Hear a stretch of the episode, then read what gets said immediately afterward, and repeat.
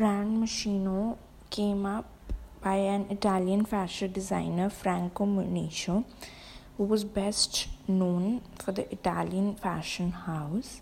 He was born on 27 February 1950 and died on 18 September 1994 at the age of 44. The labels that he introduced was Moschino Couture, Cheap and Chic by Moschino, Moschino Uomo, Moschino Jeans, and Love Monisho. Moschino. Moschino is an Italian brand, also an Italian luxury fashion house specializing in leather accessories, shoes, luggage, and fragrances. And the most important product for this brand uh, is their handbags and belts it was founded in 1983 by Franco Moschino. Industry, the work is on apparels and accessories.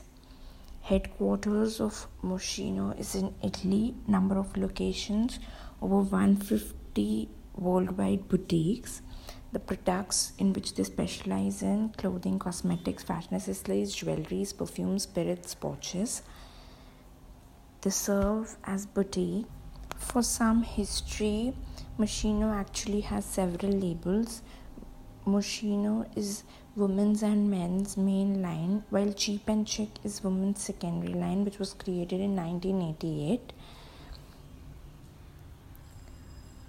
The this is a radical moment of change for Moschino. The shiny reinvented label will target a younger customer that's described as leading a busy working and personal life.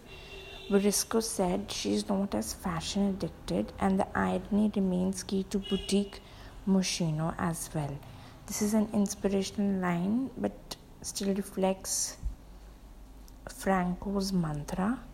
And with a younger customer comes different price points. Boutique Moschino will be priced 30 to 40 percent less than brand's main line, according to WWD.